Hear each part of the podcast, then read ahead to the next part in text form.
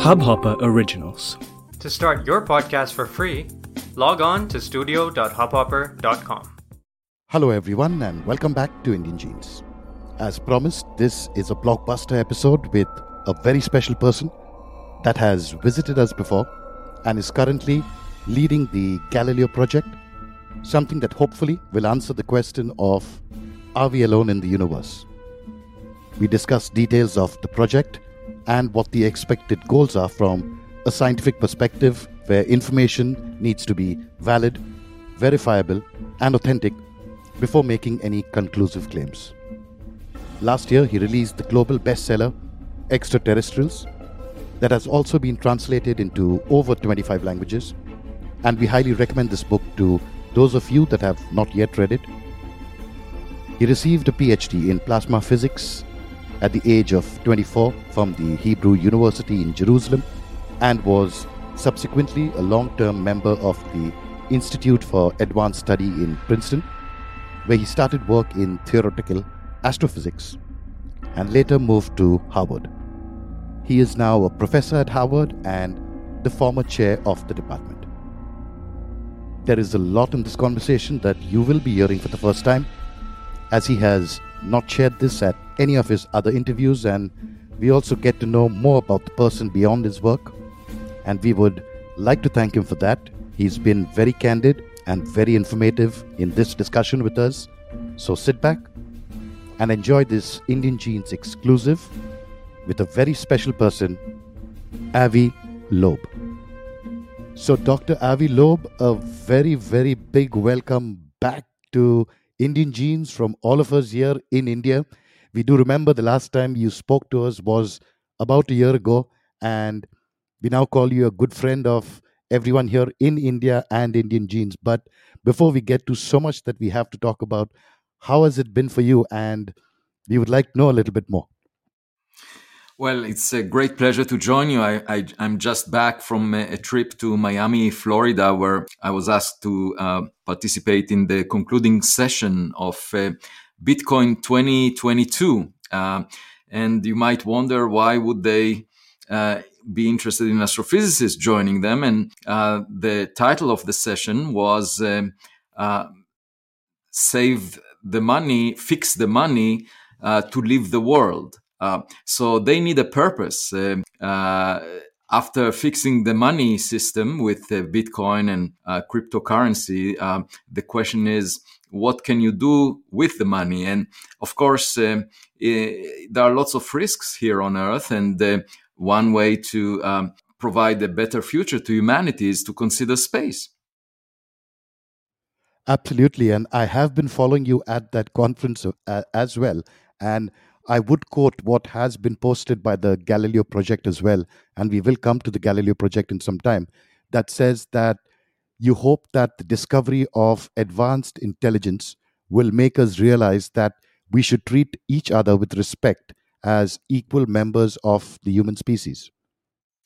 Yes, that's exactly right. I think what we lack is a sense of modesty. And if you look at human history, much of it was guided by arrogance. And for example, we used to think that we are at the center of the universe. That turned out to be wrong. And we used to think that the Earth-Sun system is unique and privileged, and we were proven wrong. Now we know that about half of the Sun-like stars have a planet roughly the size of the Earth at roughly the same separation. So the universe keeps sending us these messages that we are not that important. In fact, we came to exist as an intelligent species only towards the end. The universe existed for 13.8 billion years. So if you arrive to a play and you realize that you are on the stage just at the end, that's a clear message that you're not the main player. And we refused to accept that message for many centuries. And I think it's about time for us to approach the universe with modesty. And there are two flavors to it. One is to recognize that perhaps what we see around us is not privileged, that, you know, that we are sort of in a typical place, the typical time right now. And therefore, there could be many others like us or even better than us on the cosmic block.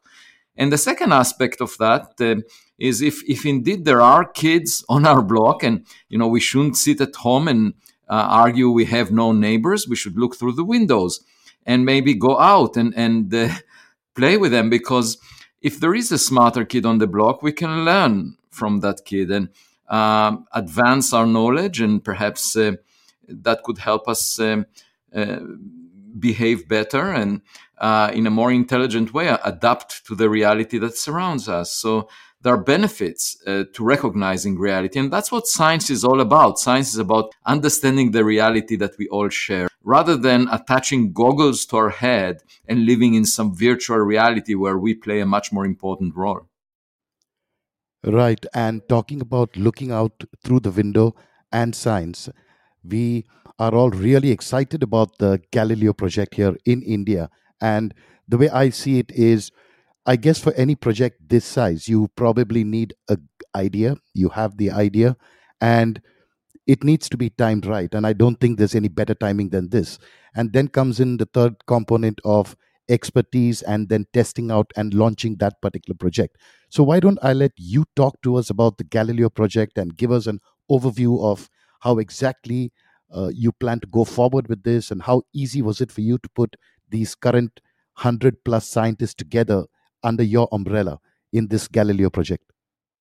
Yeah, so it all started with the book that I wrote, Extraterrestrial, that was published a year ago and became a bestseller in many countries, 25 languages. And a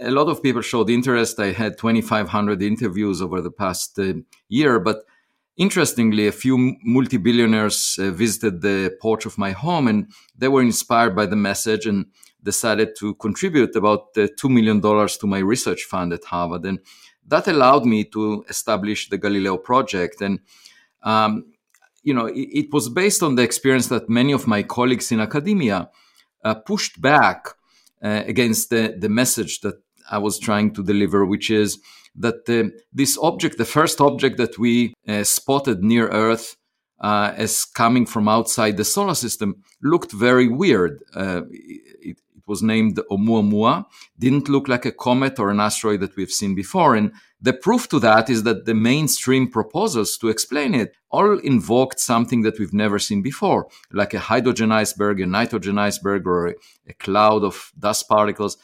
And if you need to suggest something we've never seen before, it means this object is weird. And it was the first. And for me, it was a wake-up call that we need to do archaeology in space, or I call it extraterrestrial archaeology, looking at objects that arrive to us from outside the solar system, because some of them may be artificial in origin. And perhaps the first one, Oumuamua, was artificial. That was my suggestion.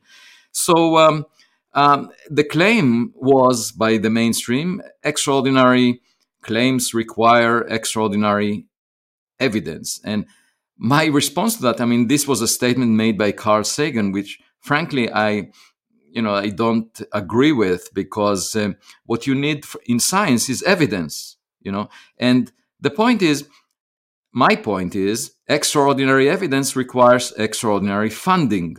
If you don't engage in the search, if you don't allocate billions of dollars to the search, then you cannot argue that the evidence should have been here in the first place. Because I'll give you an example. We don't know what most of the matter in the universe is. It's quite embarrassing, because for 100 years, astronomers studied the universe and realized since 1933, France Zwicky identified dark matter in clusters of galaxies. Since then, we realized that there is 5 times more matter than ordinary matter that we are made of, 5 times in mass. The mass budget is dominated. 83% of it is in the form of dark matter, meaning matter whose nature is unknown. And we just call it dark because it doesn't interact with light and with ordinary matter. So we don't know what it is. And it became mainstream at some point, the discussion. Of course, early on, it was not out of the mainstream until the early 1970s. People disregarded it. But then it became mainstream because the evidence was beyond any doubt that it affects gravitationally the ordinary matter. And so it should exist. And then we invested billions of dollars in searching for the nature of dark matter. And the most popular particle when I started astrophysics was the lightest supersymmetric particles. So people talked about some weakly interacting massive particles that are very natural, and they said we should look for them. And a lot of money was poured in that direction. And most recently, the Large Hadron Collider at CERN, it cost $10 billion. And one of its main goals was to find the natural parameters of this weakly interacting massive particle as the lightest supersymmetric particle. And after investing $10 billion, we haven't found it. My point is, we haven't invested in the search for equipment from other civilizations. That's a search strategy that was never attempted. And all we did was look for radio signals, which is a very different approach.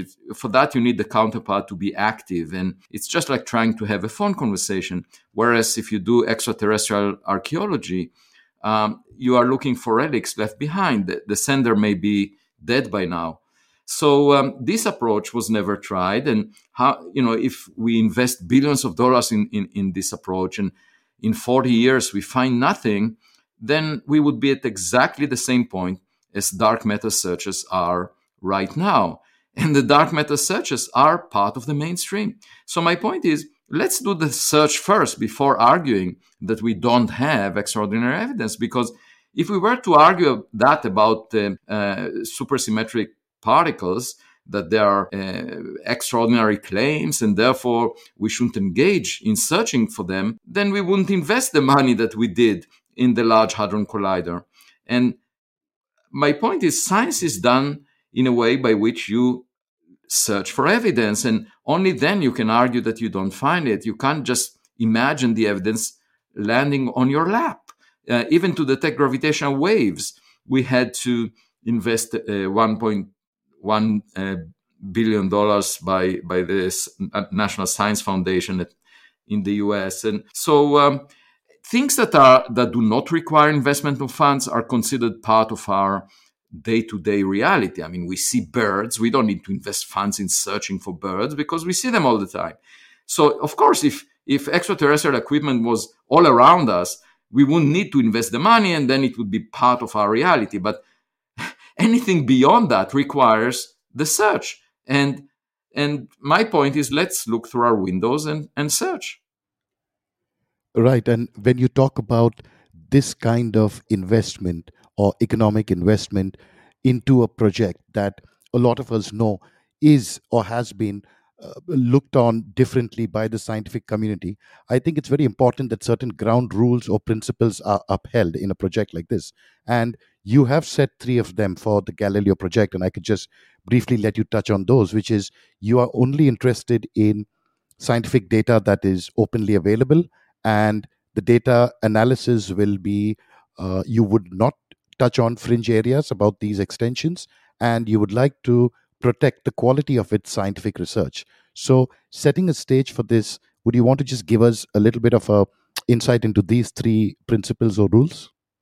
Yeah, so basically we are following the scientific method. And the scientific method implies that first you need to build your own instruments. You can't rely on eyewitness testimonies. That may hold in court, in the legal system, but not in science. In science, you have to base any statement on instruments that you have full control over so that you know what they are doing and you can calibrate their errors and collect data that is open. That's extremely important because the government has data that is classified. We don't want that. We want data that any scientist, any person in the world can look at. And the sky is not classified. That's the good news.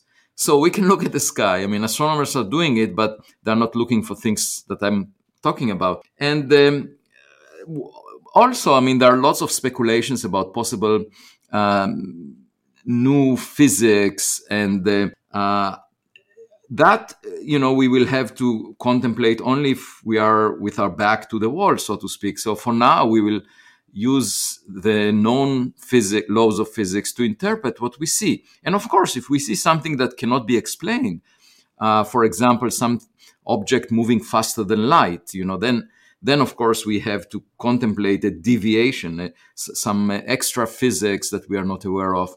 But for now, the project will operate based on the known physics and technology that we understand. And so these are the principles. And then the Galileo project itself has two branches. One is aimed to find the next Oumuamua, this object that was discovered in 2017 that came from outside the solar system that looked weird, perhaps artificial. So in a year, there will be a new observatory operating called the Vera Rubin Observatory in Chile, and it will have much better capability of detecting interstellar objects like Oumuamua, maybe find one every few months. And we hope to design a space mission that will come close to the next Oumuamua and take a close-up photograph, because a picture is worth 1,000 words. In my case, a picture is worth 66,000 words, the number of words in my book. I will need to write it. So we want to get a high-resolution image of an Oumuamua-like object.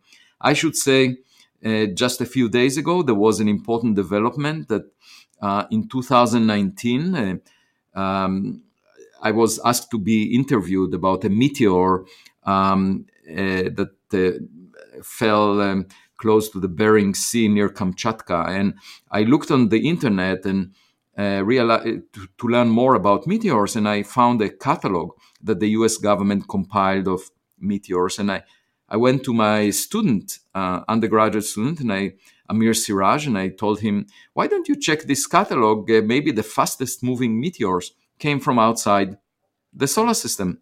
And he looked at the fastest one.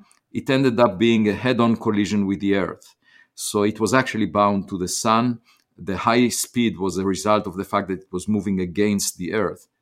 The second fastest turned out to be from outside the solar system, based on our calculations. So we wrote a scientific paper. But then the referees of the paper rejected it. They said, we don't believe the U.S. government. There are no error bars here. And for me, it was obvious why the government didn't provide error bars. It's because they have systems that are so good. I mean, they don't want to reveal their precision to adversaries, to other countries. But the systems are able to tell whether a ballistic missile will hit Boston or New York City. So obviously they know the trajectory extremely well. But the referee rejected the paper. So what happened in the meantime, I tried to reach out to people from that have access to the classified information about the error bars. And it took 3 years since 2019 when we wrote this paper.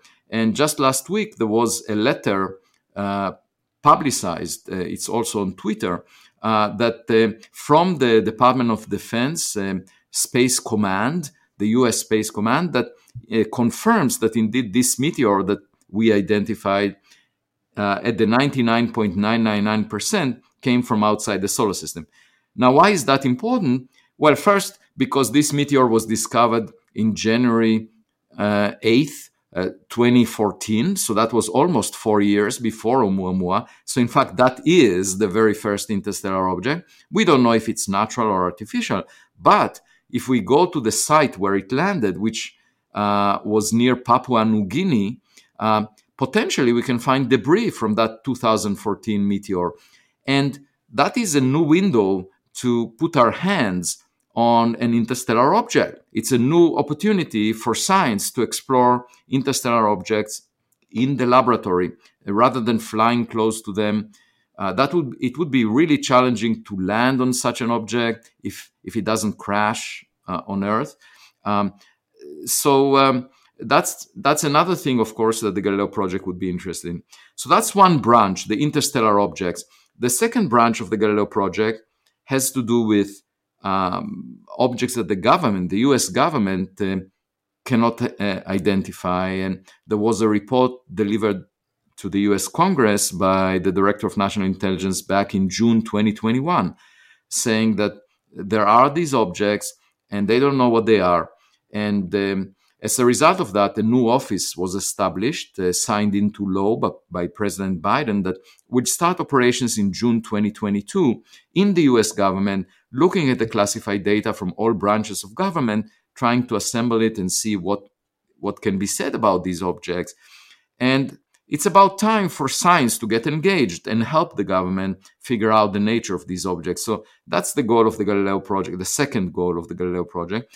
And we are, within the coming months, we will build the first telescope system on the roof of the Harvard College Observatory. It will have infrared and visible light cameras that monitor the entire sky at all times, and an audio and radio system that will also monitor the sky. And once this system works, we will make copies of it and put it in many different locations. And the idea is to look at these objects, any object that is in the sky. It's like a fishing expedition. And we will have artificial intelligence software that will identify whether they are natural, like a bird or a meteor or a lightning in the atmosphere, or whether they're human-made, like a drone, a satellite, or an airplane. And if everything falls into these two categories, so be it. You know, we clear up the fog and we can move on. But there is also a chance that there would be something that doesn't belong to these two categories, something from outside of this Earth. And, of course, that would be extremely interesting. And just getting back to what you had covered earlier, the particular meteor that was discovered by Amir Siraj in 2019, if I'm not mistaken, that probably came from a galaxy that was called, or that has been called, HD1. And then we are talking about something probably 13.5 billion years of time or light years taken for that meteor or the light of that meteor to reach us. Now, this becomes really interesting when you look at the time span that you're talking about, right? Well, I should explain. Okay. So these are two different discoveries. So one is the nearest object, this meteor, the nearest object to us that came from outside the solar system, outside of our local cosmic neighborhood. It was, of course, announced as a result of this letter from that I mentioned before, from the Department of Defense, confirming the discovery that we made with Amir Siraj.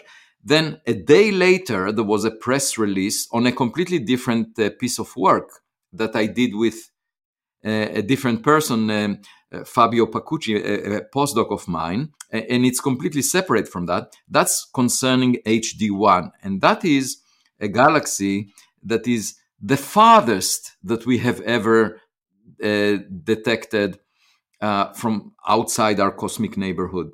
So these are two different objects. The meteor is the nearest one, and the galaxy HD1 is the farthest one that we had seen so far. And the beautiful thing is that both announcements came one day after the other. So they came within the same week. And for me, it's the greatest thrill that a scientist can have, to be involved in such a, both of these discoveries of the nearest and the farthest objects from outside of our cosmic neighborhood. And I can say a few words about HD1. It's completely separate from the meteor story. And that is a galaxy discovered by data from a number of telescopes. And what's interesting about it is that it emits much more light than in the ultraviolet than one would expect. And that could be explained by two things. Either that it has a lot of massive stars, and which is expected for the first generation of stars in the early universe. This galaxy existed just 300 million years after the Big Bang, and was one of the earliest generation of galaxies. Yeah. And the second possible explanation is that the ultraviolet radiation is emitted by a very massive black hole, 100 million times the mass of the sun. And of course, one can distinguish between the two possibilities. One way to distinguish is looking for X-ray emission, and there is the Chandra, named after the Indian astrophysicist, Chandra Sekhar.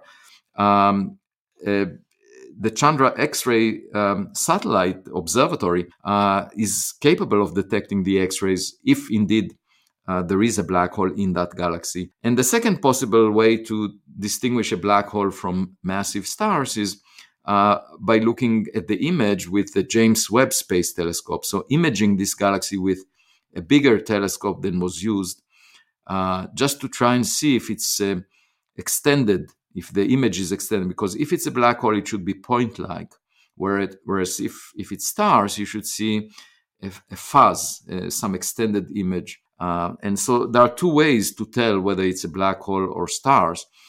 But it's fascinating that we are able to reach out. You know, it took the light 13.5 billion years to reach us. And that's amazing because, of course, you might say, oh, the galaxy is 13.5 billion light years away. That's not true, because it was 13.5 billion light years when the light was emitted from it.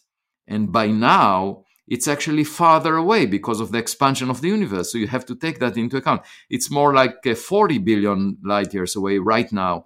The other thing to keep in mind is the universe is expanding in a way that accelerates over time. In other words, it's not just expanding. The speed of the expansion is growing over time right now. And what that means is that this galaxy that emitted its light very early on, by now, is potentially moving away from us faster than light. So we won't be able to know much about its future if we continue to monitor it, you know, for billions of years. Eventually, you know, there will be no information because the galaxy is accelerating away from us and separated from us faster than light. That's really amazing when you talk about these distances for us listening to you, because you spoke about these first generation of stars. And when you say first generation of stars within that galaxy, were these the first to be formed or created? Because, correct me if I'm wrong, they've also been labeled as population 3 stars. And is that because there is a population 1 and 2, just so that we can understand what a population 3 star is? Yes. So, when astronomers looked at the Milky Way galaxy, they found different populations of stars, and one of them was made more recently, and the other one before that. And the way you can tell is how much heavy elements the stars have. Over time, the gas out of which the stars form is enriched with heavy elements because of supernova explosions. There are some stars that are more massive than 8 times the mass of the sun. They explode, and they basically enrich the surrounding medium with heavy elements that were not produced in the Big Bang. So the carbon and oxygen and, you know, all these heavy elements that our body is made of, that life is made possible by, you know, without carbon and oxygen, we wouldn't exist. All of this was not produced in the Big Bang. And we are sort of an afterthought. That's another reason to think that we are not central players.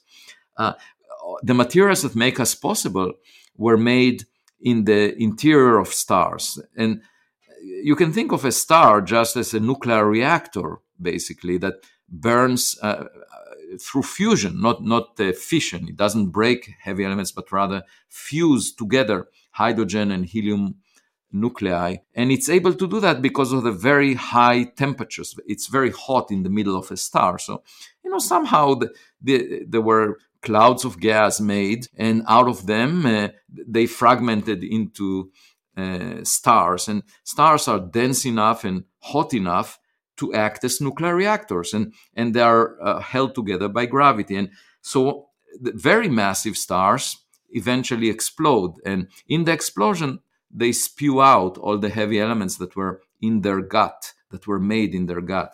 And as a result of that, the next generation of stars inherits these heavy elements, and you can tell that there are different populations. That's population 1, population 2.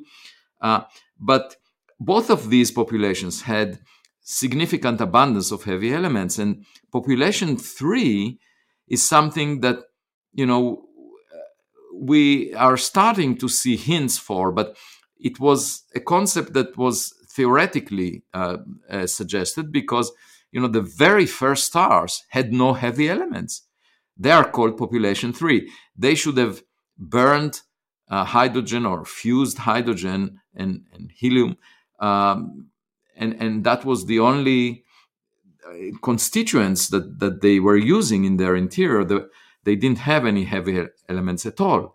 And theoretically, it turns out, if you do the calculation, that the early gas clouds that made them, since they didn't have heavy elements at all, they couldn't fragment into small pieces. They had made big stars. And the theoretical expectation is that the first generation of stars, the population 3 stars, were mostly massive, much more massive than the sun, at least 10 times the mass of the sun, maybe 100 times. And that was a theoretical expectation. We have not yet confirmed it, because these stars are short-lived when they are massive. But there is, there will be data like the one we have on HD1 that may suggest that indeed we are looking at a galaxy that is made mostly of massive stars. And these are called population 3, if indeed that's the origin of the light in that galaxy. Right. Then in that case, because of the size that you've mentioned about, or the activity within them, they would be easier to detect at the moment, considering the amount of energy or light that they did emit if they did explode. Is that the right way to think about it? Yeah, so massive stars are easier for us to see. They have a short lifetime, just like the big stars in Hollywood. They have.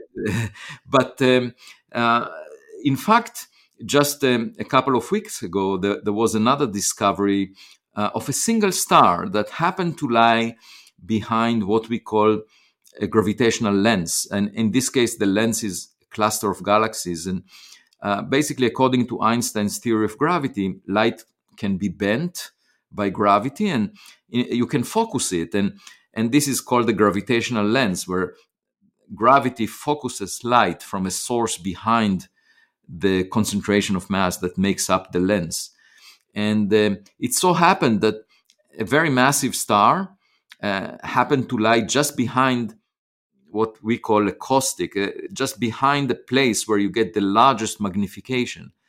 And we can see that star. So, and that star, is from a billion years after the Big Bang, was very early in the evolution of the universe. And it's the first time that a single star was imaged. And so that was a major discovery. Of course, another way to find a single star is even without lensing, without magnifying the light. You can see an explosion. And the brightest explosions that we know about are called gamma ray bursts, and they originate from massive stars. And indeed, there is a gamma ray burst that was detected very early on in the universe, and that represents the farthest single star that we have detected. Finally, there is another way of learning about massive stars, and that is from the remnant they leave behind.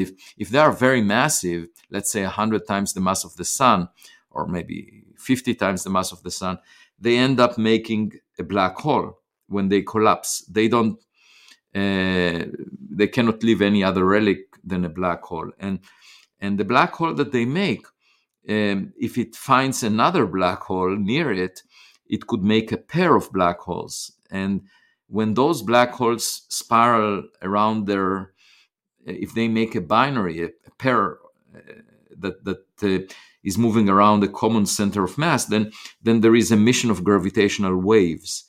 And we can see those gravitational waves. These are just ripples in space and time that are generated because of the motion. You can think of it as two fish moving on the surface of a pond, and because of that, they generate waves that propagate outwards, and you can see the waves and then infer that there are fish somewhere.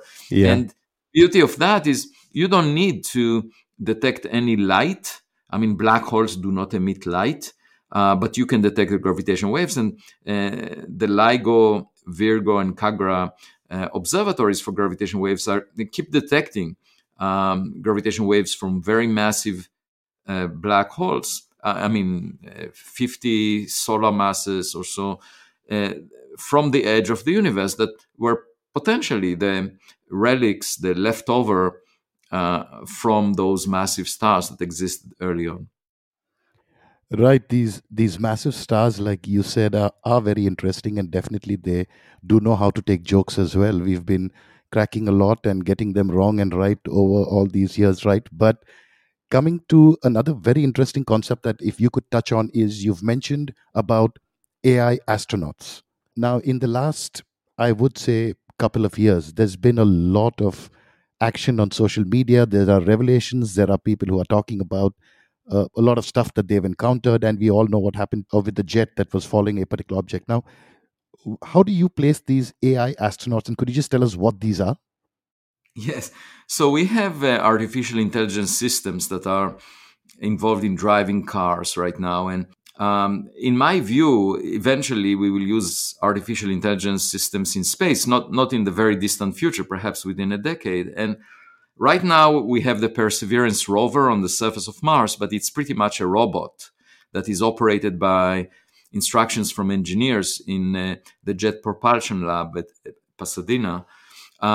But in the future, you can imagine artificial intelligence astronauts. And what I mean by that is systems that are fully autonomous, that they don't need guidance from the sender. And that's extremely helpful when you go to large distances. For example, the nearest star is 4 light years away. And if we wanted to guide the system, it would take 4 years for the signal to reach there. Makes very little sense. And it would take tens of thousands of years for light to cross the Milky Way galaxy. So what you want are systems that are autonomous, that are able to learn from experience through machine learning.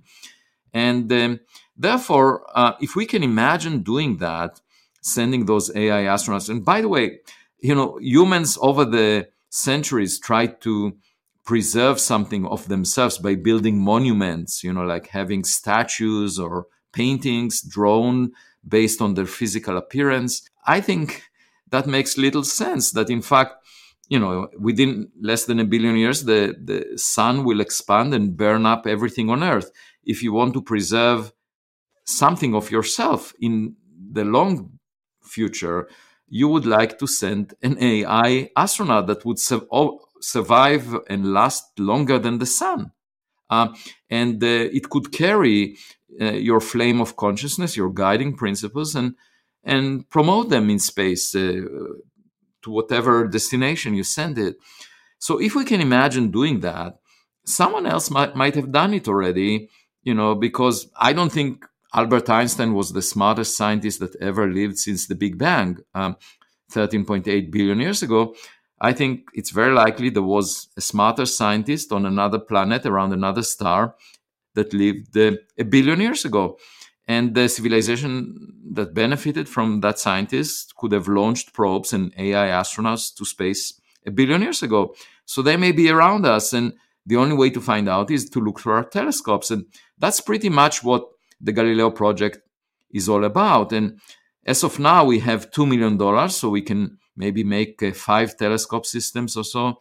But what we really need to do a comprehensive search of the sky based on the reports from the U.S. government and so forth is to have hundreds of such telescope systems. So we need about $100 million to accomplish the task. And if you think about it, it's not a large scientific budget. I mean, the biggest science projects cost $10 billion. This is just 1% of that. And moreover, this topic that we are focusing on is of great interest to the public. It would have huge impact on society, on humanity, if we find something. So I think that we should definitely spend this money and search. We spent 100 times more searching for dark matter. We haven't found anything. It's a search in the dark. But in my mind, this search is of much greater consequences. And since it was never done before, there is a chance that we will find low-hanging fruit. And it's just like the poem by Robert Frost, who said that he preferred to take the road not taken in the woods, because that made all the difference. Right. And I heard you saying through these AI astronauts, something else that you've mentioned is self-replicating spacecraft. You could carry the flame of consciousness of humanity into the universe. And the reason I picked on that is I come from a very spiritually rich country, and we tend to spiritually start with our thoughts and then get into the philosophical realm.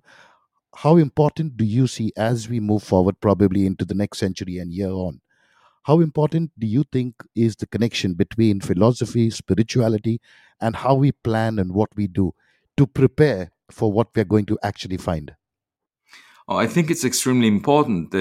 A few months ago, I was on a panel at the Washington National Cathedral together with Jeff Bezos, and he was talking about how watching Star Trek as a kid inspired him to promote space tourism as a commercial enterprise.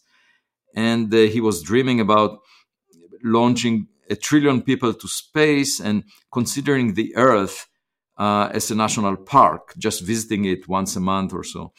And I thought to myself, I completely disagree with that, because I thought to myself that going to space is not, there is no business plan to leaving the solar system. It shouldn't be done for commercial benefits. The only reason to leave the solar system is to search for the unknown, which is spirituality. And that could be the only motivation for us to, extend our existence beyond this earth. And I do think spirituality and philosophy are extremely important in seeing the big picture, because why do we live? What's the meaning of our life? It's definitely not the money that we make that cannot give us meaning. And for me, it's understanding the play that we are in. What is on the stage, first of all. So that means looking out. Are there other actors? And if there are other actors, perhaps we can ask for their advice about what they think the play is about. I can give you an example. There was someone that stared at my home a few months ago that my wife noticed. She was sitting in the porch and she saw a person on the street looking at our home for a long time. And she was worried that someone is stalking me. So she said, why don't you check what's going on there? And so I went to that person and I asked, who are you? Why are you looking at our home? And he said, well, I used to live in this house 50 years ago. And I said to him, oh, so why don't you come over and have a look at our backyard? And he said, my father, when I was a young kid 50 years ago, my father buried a cat that we had named Tiger in the backyard. And I said, well, I know that name because I saw a tombstone with the name Tiger on it in our backyard. And of course, I didn't know what's under it. And I was hoping it's not a tiger. It turns out to be a cat. I took this person and we found the tombstone that says Tiger from 50 years ago. And presumably a cat is buried underneath. So the moral of this story is that, people that used to share your space a long time ago know more about your immediate environment than you know. And this person knew more about my house than I know because he lived here 50 years ago. So we should welcome visitors from far away if they were around for a long time, because we can learn from them. The ancient Greeks, the philosophers, they welcomed guests. That was the highest virtue that they assigned to welcome guests. It was called xenia, Xenia. And presumably they did it because the guests were bringing new information about the outside world. They could learn from it, and they realized it's to their benefit. And so my point is we should advocate for interstellar xenia. Welcome our interstellar visitors, because we can learn from them, even about our solar system, our immediate neighborhood. They might have been around for longer than we did. Recorded human history is only 10,000 years old. It's 1/1,000,000 of the age of the universe. So coming back to your question, I think spirituality is the most important element here. It's not making money. And, a lot of people engaged in the technological world are thinking about money. But, I just came back from this Bitcoin 2022 conference. And indeed, the question is what to do with the money. Mm. And thank you so much for sharing that story about Tiger. I think that is the first time I've heard about it. And that was really touching, and probably the best way or analogy to use when you talk about visitors, period, whether they are from the neighborhood, whether they are from space, or whether they are from another period in time. And you mentioned about spirituality because it was a question from me, and I was thinking while you said it, that probably the arts as well, because when you talk about imagination and you're talking about consciousness, then you talk about imagination.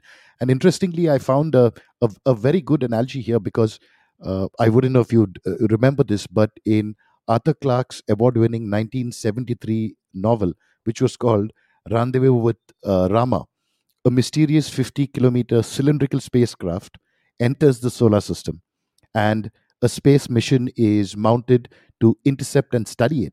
And how eerie is that to what we're just talking about?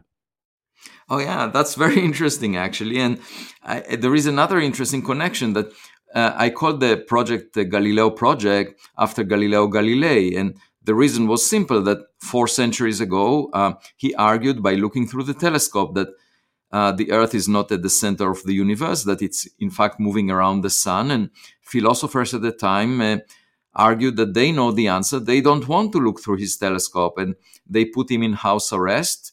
Today, they would have canceled him on social media. And if you were to ask those philosophers to design a rocket that would reach Mars, they will never get there because they thought that Mars moves around the Earth. And so that's why we call the project Galileo, because we want to find the answer by looking through our telescopes, by being guided by evidence. And if Galileo was alive today, we would have invited him to be a honorary member. But the name Galileo was drawn from the northern part of Israel called Galilee. And Galilee means in Hebrew, a cylinder.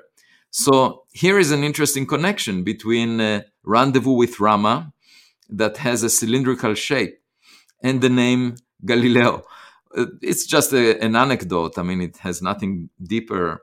But the point I wanted to make is indeed art, humanities, spirituality are extremely important in motivating us.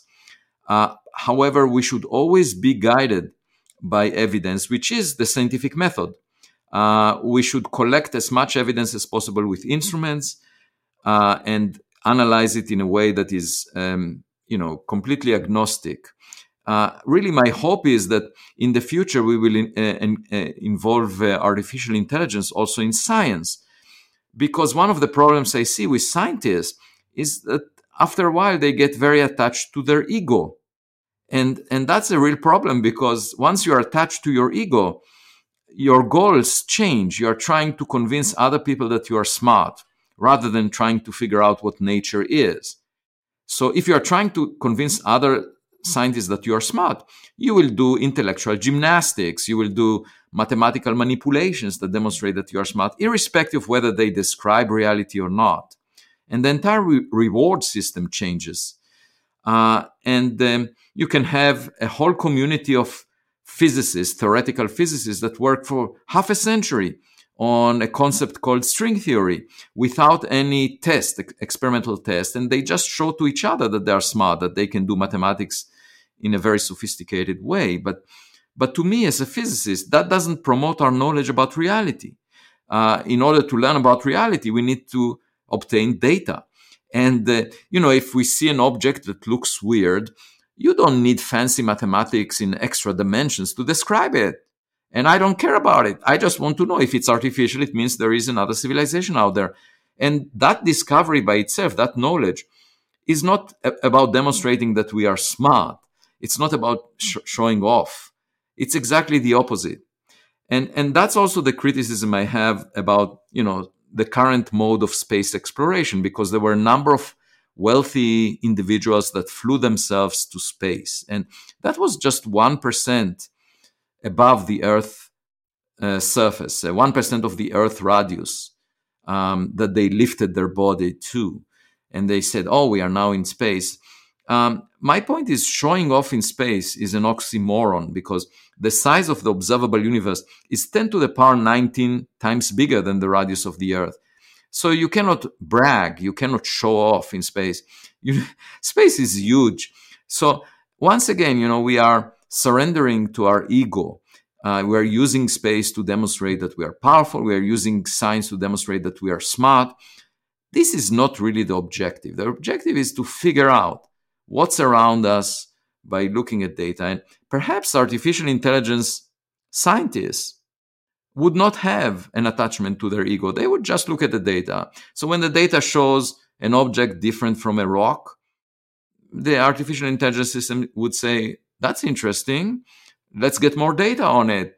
It doesn't look like a comet or an asteroid. Whereas an astronomer, a mainstream astronomer, would say, oh no, forget about it. It's just a rock of a type that we've never seen before. And that reminds me of what you've also said earlier when you spoke about getting into space or getting up to a particular limited altitude in space is very similar to what you've spoken about, an ant clinging on to a grain of sand on a beach. Yeah. So the other aspect, I mean, you can see it in politics, right? Leaders, emperors or kings in the past, and nowadays Putin, were very proud of themselves trying to conquer a piece of land on Earth. And if you think about the big scheme of things, it's not very impressive, you know, because there are more habitable planets like the Earth in the observable volume of the universe than there are grains of sand on all beaches on Earth. So even if you conquer the entire grain of sand, you know, it's nothing in the big scheme of things. You can't, you know, it shouldn't give you satisfaction. It's just like an ant hugging a single grain of sand on the landscape of a huge beach. So my point is, look at the big picture, and that will teach you a sense of modesty that, you know, the accomplishments that we are very proud of are not that significant. And also it would teach you to treat other people with respect, because, you know, if all of us are, as Oscar Wilde said, we are all in the gutter, but some of us are looking at the stars. Right. That's interesting. You mentioned that, because in fact, just the other day, I managed to speak to about a few of my friends, and a question I was posing to them is, when is the last time you stared up at the sky? And you'd be surprised. Was it 24 hours? Was it 48 hours? You can get through about a year of people just not looking up at the sky. And I would ask everybody, when is the last time you looked up? Forget the rest. And I know we are putting up, telescopes, but it would be interesting to ask this question to more people. Right. I mean, the point is, I wrote, a few weeks ago, I wrote an equation that is a substitute for the Drake equation. The Drake equation quantifies the likelihood that we will see a radio signal from a source. But that is a completely different question than asking what's the chance that we will discover an object within a certain survey.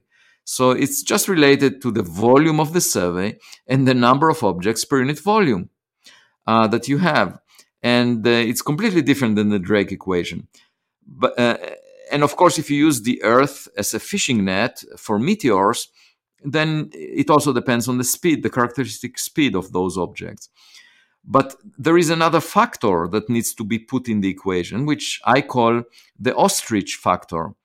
If all of us will say, let's not look, if we say extraordinary claims require extraordinary evidence, forget about it, it's a rock of a type that we've never seen before, anything we see in the sky is a rock, and so forth, then we will not find anything.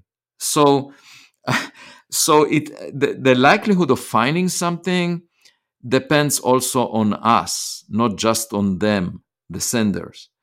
And the mistake made by humans very often is because they are attracted to virtual realities that bring them pleasure, you know, things that are not necessarily the reality we live in, then we often miss the clues because we are not searching for them. If you're not ready to discover wonderful things, you will never find them. And I think that's the most important lesson that I learned, that in fact humans can establish communities, and you find it in academia, you find it in religion, you find it in many places, in politics. They can establish a community that decides about the truth, you know, decides what they believe in, and does not seek evidence to support it. And of course, that's called a bubble, an intellectual bubble. And if you have enough people in that community, you will feel very comfortable because everyone will support everyone. If that community is in academia, it can give its members prizes, awards for things. You know, it's really entertaining sometimes, because I saw a very major award in the physics community being awarded for the proposal of a speculative idea. Okay, speculative meaning it was not tested experimentally. Mm-hmm. And the award was given to the person who proposed it. And then the experiment was done and they didn't find it. So they gave the same award to the person who disproved the idea. And I said, well, we just went in a circle. We didn't learn anything new. Yeah. So still, there were two awards given when we got back to our starting point. And, you know, that, so in a way, you know, academia can be self-fulfilling in the sense that if people agree that they don't need to seek evidence, that they can work on a subject for half a century, just doing mathematical gymnastics and impressing each other, giving each other awards. If those gatekeepers that make appointments, you know, allocate funds, if they are part of the club, then it's a self-fulfilling prophecy. And it's just like many other structures in society that operate the same way, as I mentioned before. And it happens in politics, of course. But it's unfortunate if it happens in science, because you know, physics is all about learning the new things about the reality we live in. And for that, you need to be open-minded to the evidence rather than assume that you know the answer in advance. And, you know, there was this colloquium at Harvard about Oumuamua. And when I left the room, together with a colleague of mine that worked on rocks for decades, my colleague said, Oumuamua is so weird, I wish it never existed. And that, to me, is contrary to the scientific method. You should be excited about something that looks weird, because anomalies is nature's way of telling you that you are missing something. Nature is telling you you are missing something. Get more evidence and figure out what you are missing. So you should be excited about learning something new, rather than arguing or pretending to be an expert that knows everything that will come along based on the past knowledge, which is pretty much the approach that people take to flatter their ego. They say, well, I worked so hard all my life to establish my status as an expert. Therefore, anything that comes along, you know, I should pretend that I can explain it using my past knowledge. And therefore, you know, in order for me to get honors and awards, I should say nothing, you know, there is nothing new under the sun. I can explain everything. I know a lot. And that goes contrary to the spirit of science, which is all about discovering new things that we don't know. And for that, you need to be modest. Just suppress your arrogance and consider nature as your tutor, as your teacher that gives you anomalies so that you can learn something new. And, you know, one big example is quantum mechanics. 100 years ago, it was not known. And people that worked on classical physics said, you know, that pretty much is the end of science, the end of physics. There is nothing else to be discovered. We know pretty much everything except for some dark clouds. And ended up, you know, a century ago, we discovered quantum mechanics, changed completely the way we think about reality. And now all the gadgets that we have, all the electronic gadgets are based on our knowledge of quantum mechanics. So, you know, those lessons should should be, that should teach us modesty. It should teach us to be humble and try to seek evidence, because that's the only way by which we can learn the truth. Right. And with this Galileo project on UAPs, we do hear and we do know that that is also an active community. And there have been instances where it's spoken about not just an interstellar process or an interstellar activity, but it could be interdimensional as well.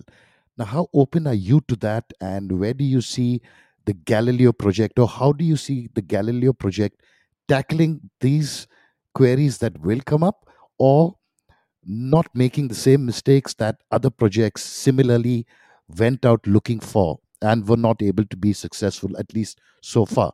How do you think the Galileo project is going to take those on board? Well, I talked about it at the Bitcoin 2022, and we definitely know that our knowledge of physics is incomplete. And the reason we know that is because, for example, Einstein's theory of gravity breaks down. There are two prominent examples for that. One is at the center of a black hole. We don't know where the matter that makes the black hole goes to, because Einstein's theory breaks down in the middle of a black hole. And another place where it breaks down is at the Big Bang. If you go back in time, there was a point in time where the density of matter was infinite, and we just don't know what happened before the Big Bang, how the universe started. It's possible that it was made in the laboratory of an advanced civilization that knows how to unify quantum mechanics and gravity. We don't know how to do that. We don't know what happened there. And so our knowledge is incomplete. And of course, even in the context of quantum mechanics itself, we do not fully understand what's behind it. It's counterintuitive, and Albert Einstein had difficulties with it. He proposed even a way of showing that you can understand it in a traditional way, and he was wrong. By now, the experiments were done, and it's really mind-boggling to try and figure out what quantum mechanics means about reality. And so it's clear that we don't have a complete understanding of reality, because we can't unify quantum mechanics and gravity. We don't fully understand what quantum mechanics means. So I would say, given that our understanding is incomplete, it's quite possible that there are things, I wouldn't say that they relate to multi-dimensions necessarily. That's just a fashionable thing for people to discuss right now, but we don't have any evidence for extra dimensions at the moment. But one way to find the answer to how to unify quantum mechanics and gravity is to look around, so we can look at the early universe, we can look at black holes, but we can also look at objects that arrive to us from far away and study them. And they may have clues because, for example, if they are artificial, the civilization that produced them, they may know, for example, what dark matter is. And they could, since it's the most abundant substance in the universe by a factor of 5 relative to ordinary matter, they could harvest dark matter and use it as rocket fuel. Why not? If you know how to use it, how to engineer it, you can use it as rocket fuel. To us, it would look invisible because it's dark matter. And the same about the vacuum. We know that the vacuum, for example, has some energy density or mass density, and that's causing the accelerated expansion of the universe that I was talking about before. And if you find a way to use the vacuum energy, again, it's everywhere. It's very abundant. We just don't know how to engineer it, how to excavate it. And it's possible that another civilization that has 1 million years of science instead of 1 century of science knows that. And it's also possible that our knowledge is incomplete in many other ways. So I'm completely open-minded. I think that, a cave dweller can find a cell phone without being able to reverse engineer it. The caveman would be able to say, that's not a rock. Okay. So the aim of the Galileo project, just like a caveman, is to say, here is an object that is not a rock. Trying to reverse engineer it will depend on the technological gap between us and them, whoever produced that. If the technological gap is huge, it would look like magic to us. We would never be able to reverse engineer it. Yeah, and we are all with you on this. And I do know that I have extended the time that we actually took from you. But before we let you go, Avi, one is a couple of points here. If you could talk to everybody listening, and you do know that most of our audience are students and university-going kids, but everybody who's listening, how can they be part of the Galileo Project? What can they do? Where can they go and find this information? But before that, if I could ask you to try, and I'm going to try this question with you, I don't know if I'm going to be successful, but if you had to take off your science hat, and we were just talking to you, like you said, in the good old days, I do know you speak a lot about where you came from at your beginnings on the farm, and we were having a conversation, and I had to ask you, so do you think that we are alone in the universe? What would your answer be? Yeah, so for the first question, I should say my hope is with the young people, the young generation, because they don't carry a baggage. They are open-minded. They are not as motivated by their ego as the more senior people. And I try to maintain my childhood curiosity because as a kid, I was really frustrated asking a difficult question at dinner and seeing the adults in the room dismissing the question just because they didn't know the answer. And so I very much hope that the young generation of today will bring us to major discoveries in the future.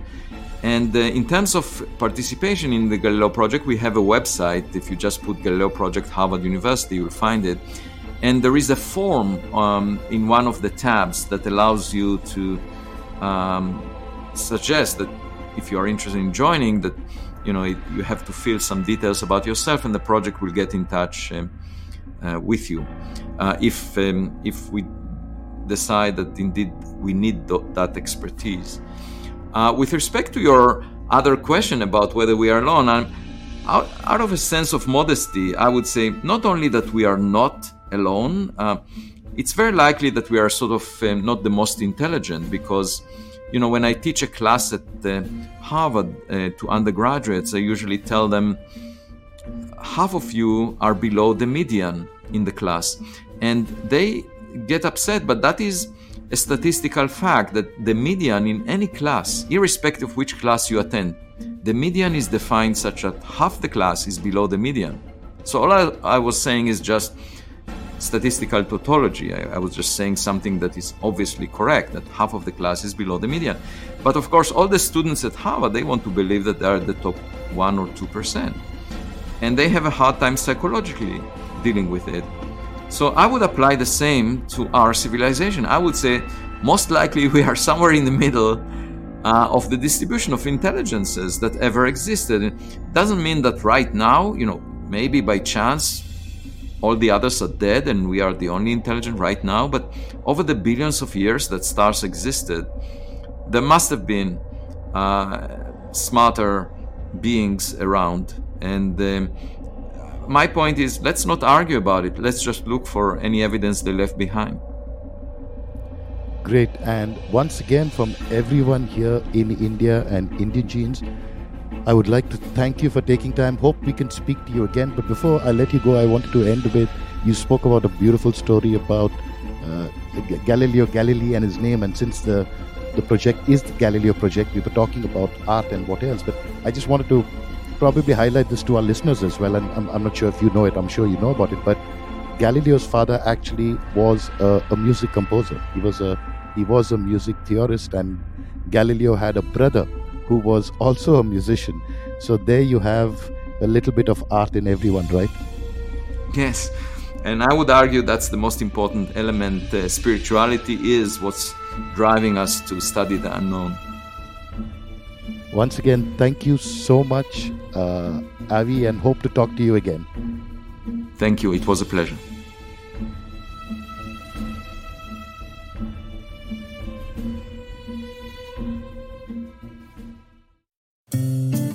इस Hubhopper original को सुनने के लिए आपका शुक्रिया। अगर आप भी अपना पॉडकास्ट लॉन्च करना चाहते हैं तो हब हॉपर स्टूडियो वेबसाइट पे रजिस्टर करें और 1 मिनट के अंदर अंदर अपना खुद का पॉडकास्ट लॉन्च करें। यही नहीं, स्टूडियो देता है आपको पूरी आजादी कहीं भी कभी भी अपना पॉडकास्ट लॉन्च करने की सिर्फ 3 आसान स्टेप्स में। तो साथ में अपना पॉडकास्ट शुरू करने के लिए तैयार? Just hop on Hubhopper, simply content.